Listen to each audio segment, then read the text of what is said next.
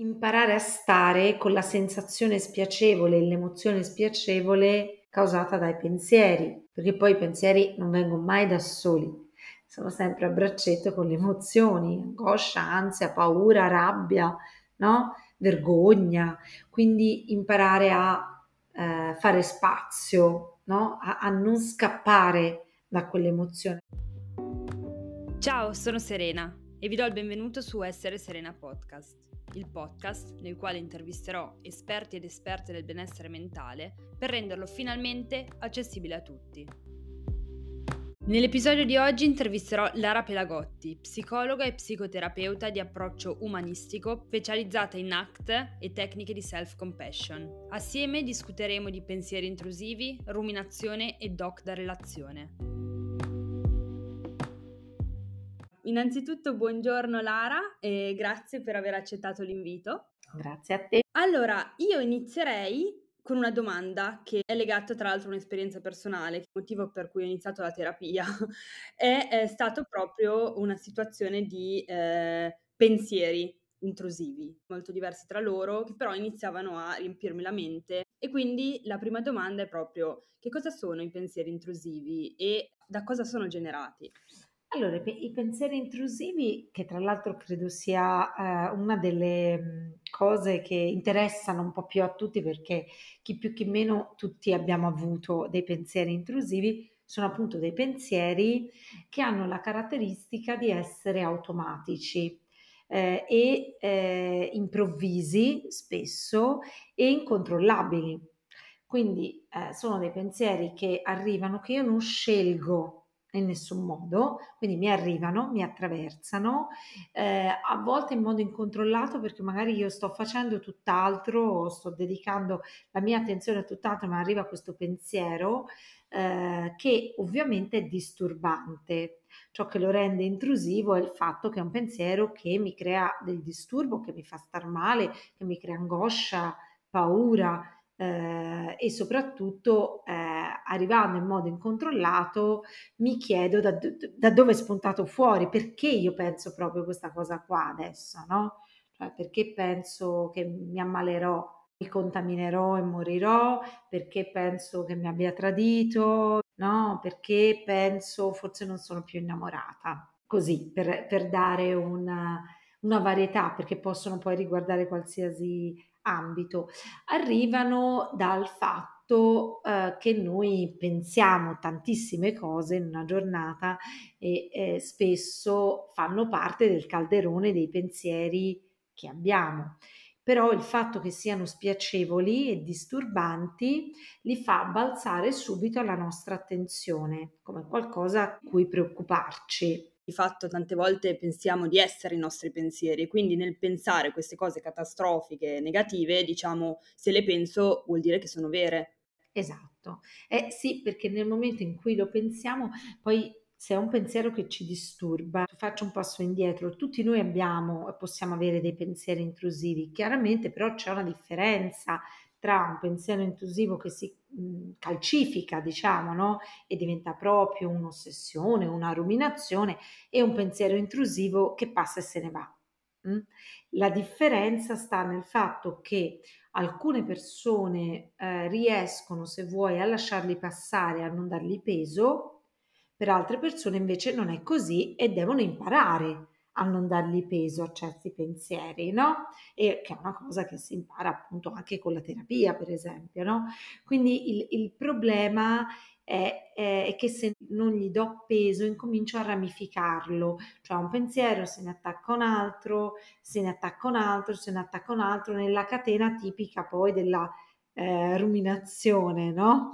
Del rimuginio e quindi a quel punto diventa più difficile staccarsi se noi pensiamo tanto a una cosa, siamo portati a crederla più vera. Lo penso, lo ripenso, lo ramifico, allora mi avrà tradito, no? Per esempio, incomincio a verificare se mi ha tradito, se non mi ha tradito, se io ho mai desiderato tradirlo, se lui ha mai guardato questa così, cosa, insomma, lui, lei, insomma, è differente, però eh, il punto è che poi quando l'ho ramificato eh, incomincio a crederlo più vero perché in automatico se ci penso così tanto sarà vero, se no perché dovrei perdere tutto questo tempo a pensarci? Una cosa interessante è anche il fatto che, come dicevi, durante una giornata eh, abbiamo tantissimi pensieri diversi, no? E alle volte quando arriva quel pensiero poi sembra che sia sempre quello, no? E dici ma come è sempre presente? In realtà magari è all'interno di eh... migliaia di pensieri, però noi gli prestiamo più attenzione. Per esempio mi viene a mente un pensiero di eteroaggressività, no? Che sono pensieri che spaventano molto, tipo una persona mi fa un torto e io penso che vorrei darle un pugno, no? Oppure vorrei farla fuori. È chiaro che anche solo il pensare vorrei farla fuori, darle un pugno anche una cosa più orribile, vorrei ucciderla, vorrei che non ci fosse, non vuol dire veramente che io voglio passare all'azione, voglio farla fuori, voglio ucciderla, ma il solo fatto di pensarlo potrebbe spaventarmi e potrebbe farmi pensare, oh mio Dio, ma che persona sono? Se penso di andare in giro a tirar pugni o ammazzare gli altri perché mi hanno fatto un torto, no? E quindi di lì poi io vado a scandagliare se sono o no una cattiva persona e tutto ciò poi che si, che si ingrandisce, no? Invece potrei anche semplicemente vivere quel pensiero, vorrei tirargli un pugno, vorrei farla fuori, come un pensiero che mi ha attraversato, nutrito dall'emozione di rabbia perché magari mi è stato fatto qualcosa di ingiusto, ma che non ha niente a vedere con l'azione che io voglio davvero fare, è solo l'emozione di rabbia, no? Che mi può portare a pensare quello altre cose più o meno sgradevoli, ma non dicono nemmeno niente di me come persona, tra l'altro, questi pensieri. Certo, questo è un punto interessante perché penso che appunto la maggior parte delle volte succeda proprio di identificarsi coi propri pensieri e, e tante volte ci si spaventa e si arriva a pensare magari sono una persona cattiva, secondo il tipo di pensiero, però eh, si radica quasi una convinzione, no? Perché dici se lo ripenso significa che sono così, no? Perché io sono davvero così, certo ho un problema che... Eh che sono una brutta persona, che so, altro classico pensiero è non troverò mai nessuno, non c'è nessuno per me, non troverò mai la persona giusta, non troverò mai nessuno, no? E incomincio a convincermene. Hai qualche consiglio eh, di, di cose da non fare? Allora, sicuramente il, lo, l'obiettivo finale sarebbe da non dargli troppo peso, imparare a pesarli il giusto, però sicuramente perché spesso poi se un pensiero intrusivo si calcifica no? e diventa una vera ossessione, capita spesso che poi si accompagni a delle azioni, a delle compulsioni, no? Che vengono fatte per lenire poi l'ossessione, quindi per diminuire l'ansia sostanzialmente che provo. Cosa sono queste compulsioni nel, nell'ambito dei pensieri? Possono essere per esempio il fatto che vado in giro a cercare rassicurazioni eh, sull'essere per esempio meno, non so, innamorata di quella persona. Quindi vado su Google e cerco che cos'è l'amore e che sintomi dovrei provare nel momento in cui sono innamorata. Mm? Questo è una cosa da non fare. Questo, questa eh, ricerca bulimica, se vuoi, di informazioni, come il confronto, un'altra cosa che si fa molto è il confronto con gli altri, guardo come si comportano gli altri, cosa pensano gli altri, cosa fanno gli altri, ma ovviamente come li sto guardando, li sto guardando con i miei occhiali in quel momento, quindi vedrò quello che voglio vedere e non andrà a finire bene. Quindi anche tutta la dimensione del confronto non funziona, non funziona o dovrei, anche se viene molto automatico farlo, ricercare rassicurazioni. Quindi, per esempio, no, nell'ambito delle succede questo molto nell'ambito della malattia, delle paure di malattie, no? Quindi nell'ambito, se vogliamo, più ipocondriaco, ma anche nell'ambito dei sentimenti, no? Eh, quindi in quello che potrebbe essere per esempio la struttura di un disturbo ossessivo compulsivo nella relazione, quindi rassicurarmi e cercare di chiedere all'altro, all'altra, eh, ma mi ami, non mi ami, ma ti amo, secondo te ti, ti amo, ti amo abbastanza, secondo te com'è l'amore, la nostra storia è una storia d'amore, tutte queste robe qua, piuttosto che eh, eh, potrò essermi ammalata, non mi sono ammalata, dici che dovrei fare un'altra TAC di controllo, dovrei rifare le analisi, tutta questa roba qua che in realtà, ripeto, è molto naturale, che è la ricerca di rassicurazione, è qualcosa che poi mi fa incastrare, quindi cercare informazioni su Google, cercare rassicurazioni, eh, non, non, non aiuta, cercare anche di controllare questi pensieri non aiuta, cioè, quindi dirmi di non pensarci, anzi più ti dici di non pensarci più ovviamente ci pensi perché è un paradosso, ci porti l'attenzione nel momento in cui ti dici di non pensarci, quindi il controllo mh, non funziona, no? Eh, può funzionare parzialmente la distrazione, eh, quindi cerco di fare altro, eh, co- vado a correre, eh, provo a studiare, leggo un libro che mi piace, cucino, non so. La distrazione funziona se, che poi è un meccanismo di evitamento, ma va bene, non è che il male, la distrazione, ci distraiamo tutti quando abbiamo dei pensieri spiacevoli, funziona se il pensiero non è troppo invadente se è già diventato troppo invadente, ramificato e ruminazione, purtroppo la distrazione non funziona più, che poi spesso è uno dei motivi per cui le persone accedono alla terapia, è perché hanno già provato a cercare su Google, cercare rassicurazione, cercare di distrarsi, cercare di dirsi non ci pensare. Queste sono tutte strategie che hanno già provato ad utilizzare e quando però il pensiero è troppo invadente, ce la faccio, allora magari vado a cercare giustamente un, un, un altro tipo di, eh, di strategia, no? Le persone ora utilizzano tanto anche il rilassamento, no? Per esempio, cerco di rilassarmi perché? Perché quando ho questo tipo di pensieri sono notoriamente attivata, sono in ansia, no? Quindi spesso viene anche consigliato ti devi rilassare di più, eccetera. Tutto ciò che attiene al rilassamento, un rilassamento muscolare, una respirazione, una meditazione, una mindfulness anche che non è meditazione, però può produrre degli effetti di rilassamento anche se sono due cose diverse. Anche lì funziona? Ni, cioè nel senso dipende da quanto è invadente il pensiero, no?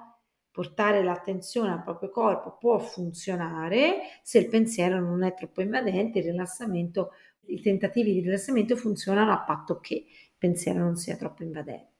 Hai parlato delle relazioni, dei dubbi, dei pensieri intrusivi all'interno appunto delle relazioni ed è una cosa che ho sperimentato io stessa da quando ho una relazione stabile, che adesso ho da quasi tre anni, e eh, non mi aspettavo minimamente che iniziare una relazione appunto stabile mi portasse a pensieri, dubbi, paure, quanto effettivamente me ne ha portate. E quindi ti, ti chiederei, cioè, perché? Questa è, è una, una, trappola che, aff- che affronto spesso anche con i miei pazienti, cioè il punto non è la relazione, partiamo da lì. Può accadere che magari se io ho già una struttura di personalità con storie di vita, storie ambientali, storie familiari, storie di crescita, che poi eh, non ci addentriamo, però c'è una base no, dietro. E ho una struttura eh, che magari è già abbastanza rigida, tendente al perfezionismo, un po' dicotomica, bianca o nero, che teme di fare le azioni sbagliate, che cerca sempre di eh, perseguire il giusto, l'azione giusta, o magari ho una serie di credenze sul fatto che eh, ci sia un'unica persona per me, ci sia la metà della mela, la persona perfetta. Mm? Se nuoto in questo mare qui, potrei all'interno di una relazione che mi dà stabilità scivolare in un toxic relazione. Mm? Io eh, per, perché dico questo? Per, perché eh, a volte poi si dà tutta la colpa alla relazione, invece bisogna capire che è un fatto di funzionamento, che poi questa cosa si sia manifestata, come dico sempre ai miei pazienti, nella relazione, si poteva manifestare anche sulla pulizia, o su di un altro ambito, si è manifestata sulla relazione. Ok, però il funzionamento di un doc è quello. Mm? Perché si è manifestata sulla relazione? Perché probabilmente quella relazione sta acquisendo importanza e quindi il mio timore di fare passi falsi aumenta in qualche modo, no? E quindi si sviluppano tutta una serie di pensieri. I pensieri nel doc della relazione possono essere di due tipi, perché potrebbero essere o più orientati sulla relazione stessa, cioè lo amo, mi ama, quanto lo amo, lo amo abbastanza, è la relazione giusta, eccetera, però potrebbero anche essere orientati sulla persona che è in relazione con me, cioè è abbastanza bello per me, bella per me, intelligente per me. Eh, guarda, po- potrebbero anche focalizzarsi su un dettaglio della persona, tipo, che ne so, mi piace, ma boh, mm, non c'è abbastanza addominali. Mi piace, ma è troppo bassa. Non lo so, ho un, ho un problema forse con le donne basse, c'è qualcosa sull'altezza. Oppure è troppo giovane è troppo vecchio, è troppo, gio- è troppo giovane, è troppo vecchia. Cioè, si potrebbero anche focalizzare su un dettaglio, no? Della persona che però poi diventa oggetto di pensiero eh, ruminato. Oppure tutte e due le cose sono focalizzate sulla persona plus sulla relazione. Quindi possono anche essere insieme le due cose, anzi spesso lo sono anche se eh, spesso le persone si orientano più su una sponda o l'altra del fiume, cioè chi tende a guardare più dettagli fisici o le imperfezioni dell'altro sta più lì, chi tende a farsi più domande sui propri sentimenti di solito sta più sull'altra sponda, magari poi si fa anche una domanda sulla persona, ma eh, è difficile che siano nello stesso quantitativo insieme questi tipi di pensieri. Non cambia la sostanza, sono pensieri che mi causano una profonda angoscia, poi fondamentalmente. E, ehm, e poi molte volte capita proprio di, per provare a eh, mettere a tacere questi, questi pensieri, eh, succede proprio quello che, che, prima suggerivi di evitare, ossia l'andare a cercare informazioni e quindi su internet e quindi chiedere rassicurazioni. Sì, tendo a farlo, è la cosa più naturale, ma mm, se ci pensiamo io ho uno stato d'angoscia generato da quel pensiero. Quindi vado nell'ottica di vediamo se questo pensiero è vero o falso. Ed è quella la trappola dei pensieri intrusivi.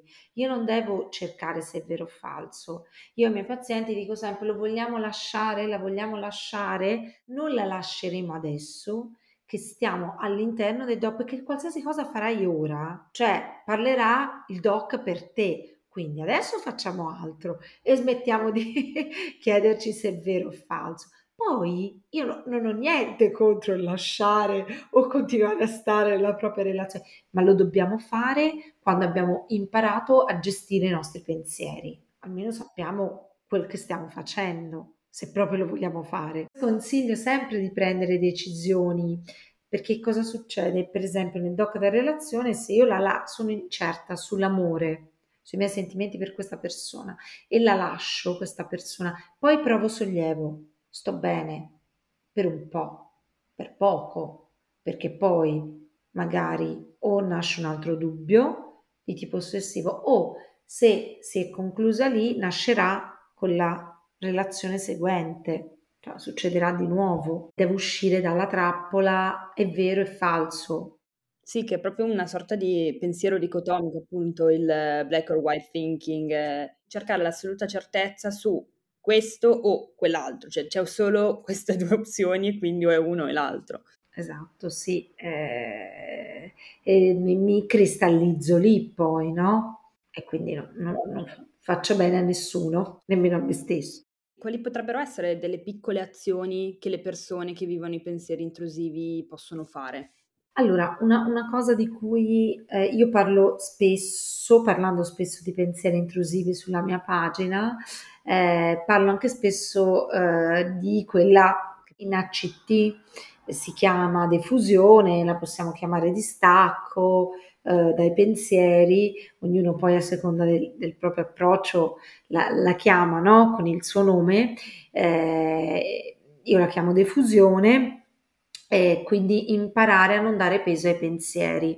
Per esempio, prima abbiamo parlato di non ragionare nell'ottica del vero o falso, no? Una cosa che eh, spesso io faccio fare è invece che chiederti è vero o falso che sei innamorata, è vero o falso che hai un tumore, quel che è, eh, quello che io posso chiedermi è per esempio mi è utile o non mi è utile avere questo pensiero. Cioè adesso mi serve chiedermi se sono innamorata? No, abbiamo scoperto che non ti serve perché eh, vai a cercare tutte le informazioni, aumenta l'angoscia, cioè non ti serve adesso avere questa informazione, non ti fa stare meglio. Quindi se un pensiero non mi è utile, ok, non mi è utile, lo metto lì. So che lo faccio, non posso non farlo in questo momento, posso tenerlo da una parte, no? Quindi eh, ci sono tanti modi per fare diffusione, eh, scrivere i pensieri al contrario è un'altra cosa che si fa fare, no? Quindi scrivo il pensiero dritto, quindi penso che non mi batte abbastanza il cuore quando lo vedo e quindi forse non sono così presa. Mm? Eh, e poi lo scrivo al contrario, quindi presa, sono, non, eccetera, eccetera, no? La, l'idea di riscrivere pensieri al contrario ha solo lo scopo di depotenziarli, cioè il pensiero è lo stesso, però al contrario sembra quasi ridicolo, no? È un po' il lavoro che si fa è di depotenziamento, ci sono delle tecniche di diffusione immaginata che si usano, però il senso è sempre staccare i pensieri da me. Potrei per esempio appoggiare i pensieri sopra un muro, appoggiare i pensieri, cioè vederli a distanza, senza cacciarli, no? Ma immaginarli come scritti davanti a me, ma a distanza da me, no? Sempre nell'ottica che io non sono i miei pensieri. I miei pensieri sono solo pra- parole che produco nella mia mente, quindi sicuramente diffondersi è una cosa che aiuta.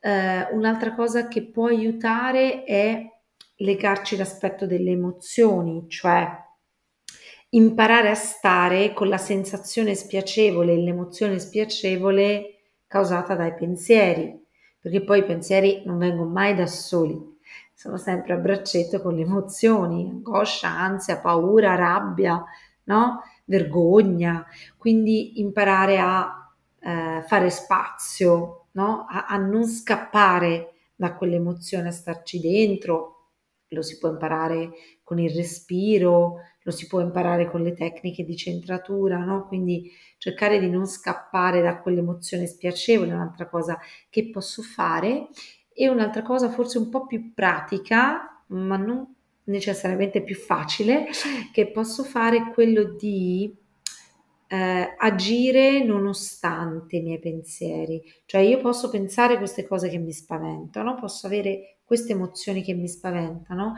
però posso continuare, per esempio, a uscire con questa persona e conoscerla, a fare cose con questa persona, nonostante i pensieri, cioè, continuare ad agire nella direzione importante per me. Questa è un'altra cosa che posso fare, nonostante i pensieri. Ovvio che finché non ho imparato a diffonderli li avrò con me questi pensieri, no? Non, ci sarà una convivenza. Però è proprio interessante anche il tema che dicevi, anche legato alle emozioni, no? Che magari solitamente quando hai determinati pensieri ti salgono certe emozioni, magari con il tempo, con, eh, continuando magari a mettere in pratica determinati esercizi, andando in terapia, non, non scompaiono i pensieri, ce li hai sempre, ma magari quando arrivano li vivi in maniera diversa, li vivi magari come gli altri pensieri. E... Esatto, no? E in cui poi puoi scegliere di non dar loro peso, no? Eh, puoi anche raccontarteli come, ok, sì, va bene, no? Questa è la storia in cui eh, adesso eh, questa sarà la persona per la vita e se sbaglio persona, eh, tapina me, sono una persona orribile, non posso, questa è la storia che non posso sbagliare la persona che mi sta accanto, no? Posso anche, anche questo modo di diffondersi, no? Parlare con quella parte, se vuoi, un po' più critica, no? Di noi, che ci dà delle regole, dei dettami, no? Dire, ah, vabbè, ok, questa è la storia che io devo sempre fare tutto giusto, che non posso permettermi di sbagliare. Ah, questa è la storia che io sono quella noiosa e non abbastanza interessante. Ok, è quella storia lì, no? Però non sono io, è una storia che mi dico. Certo, certo. E, ehm, invece avresti dei suggerimenti su magari delle risorse online, offline, quindi magari libri o fonti che magari possono aiutare le persone a informarsi?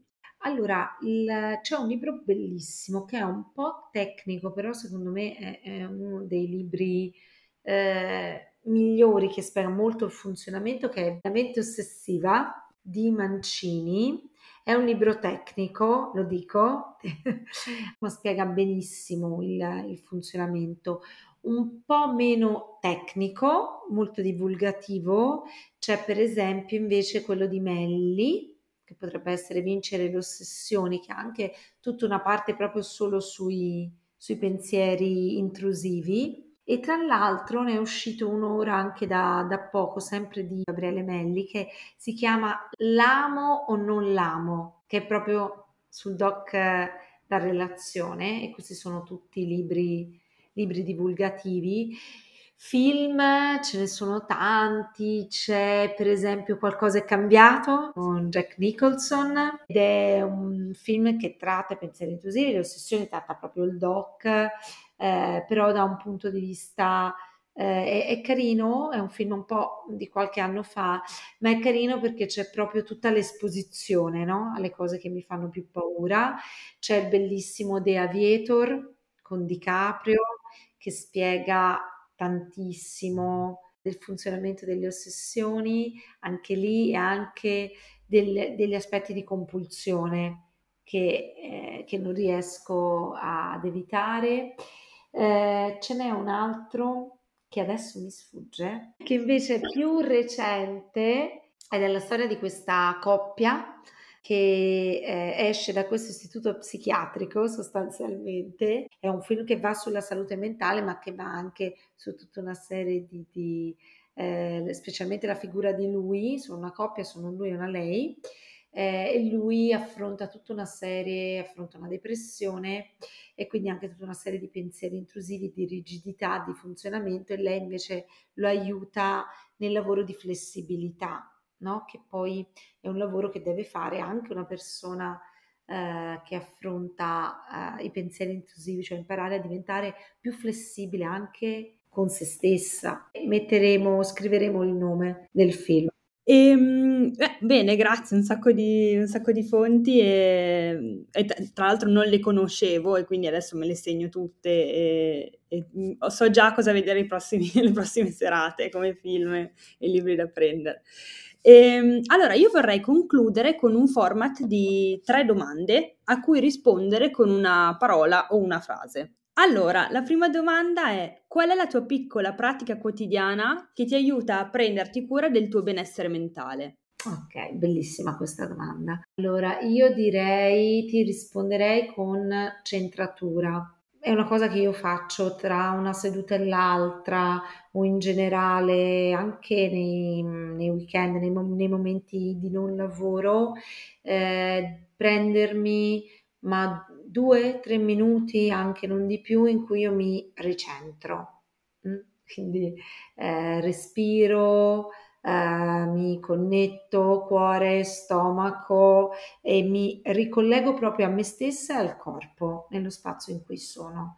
Ed è una cosa, mi basta davvero poco, anche un minuto, però centratura direi che mi, mi aiuta tantissimo per riaprire per le altre persone e ritornare a me. La seconda è qual è una cosa non ovvia ma utile che ti capita di fare quando vuoi sentirti meglio? Entrare in contatto con la natura è una cosa che aiuta tantissimo, uscire fuori, camminare a piedi nudi nell'erba, il contatto con la natura mi aiuta tantissimo, sgombra molto la mente e è molto calmante anche. Certo. Poi infine quale pensiero, insegnamento o citazione ti ha ispirato maggiormente nel tuo percorso? Eh, mm, vediamo. Adesso mi vengono in mente appunto perché abbiamo parlato di pensieri intrusivi. Tu non sei i tuoi pensieri. è una delle cose che, che adesso mi viene più in mente, ehm, però ehm, è una cosa che è servita molto anche a me perché eh, chiaramente quando, cioè, diciamo che ogni terapeuta che sceglie un filone di lavoro, eh, spesso quel filone di lavoro riguarda anche la sua esperienza personale di vita. Quindi ho avuto ampiamente a che fare con i pensieri intrusivi, ho sperimentato il doc da relazione, l'ho vissuto nel senso in prima persona, prima di fare la mia terapia, quindi ho idea di, di che, che, roba sia, in che, in che pasta mettiamo uh, le mani. Eh, e eh, tu sei molto di più dei tuoi pensieri, è una delle cose che più mi ha aiutato a ricentrarmi, a eh, distaccarmi da tutta una serie di, di eh, appunto di pensieri o di, di elucubrazioni e catene di, di ruminazione è bellissima e veramente in linea anche con eh, appunto il discorso che abbiamo fatto ed è molto interessante in chiusura quello che hai detto, che molte volte appunto eh, la figura del, del terapista, della terapista viene quasi vista come su un altro livello no? da parte del paziente, ovviamente possessori di eh, sapienza e altro, però sono in primis persone che sperimentano difficoltà. Nel 90% dei casi, se quel terapeuta lavora con te su quella cosa specifica è perché l'ha vissuta. Non a caso ci si sceglie il ramo del lavoro, che sia un doc, eh, che sia lavorare nelle dipendenze. Il 90 su 100 lo conosce bene, l'ha vissuto, si spera che l'abbia anche affrontato e lavorato no? In modo che possa comprenderlo nel funzionamento, no? Bene, Lara, allora io beh, invito eh, innanzitutto chiunque a seguire le, le, tue pagine perché spieghi i concetti in maniera facile anche per, per chi magari è nuovo agli argomenti, ma poi approfondisci e penso che sia abbia dei contenuti veramente di qualità. E riporterò ovviamente tutti i link eh, alle, alle, tue pagine e al tuo nuovo libro. È uscito adesso, è primo soccorso psicologico dalla A di ansia alla Z di zero sbatti ed è appunto divulgativo, impara a riconoscere le tue emozioni, a volerti bene ogni giorno ed è un libro che raccoglie, costituito come un alfabeto dalla A alla Z e ogni lettera attraversa un fenomeno della psiche che è raccontato attraverso delle storie di pazienti. Allora invito chiunque a acquistare questo nuovo libro, me in primis. E veramente Lara è stata una chiacchierata interessantissima e ti ringrazio ancora per la tua disponibilità. È stato davvero un piacere. Avete ascoltato Essere Serena Podcast, il podcast nel quale intervisto esperti ed esperte del benessere mentale per renderlo finalmente accessibile a tutti.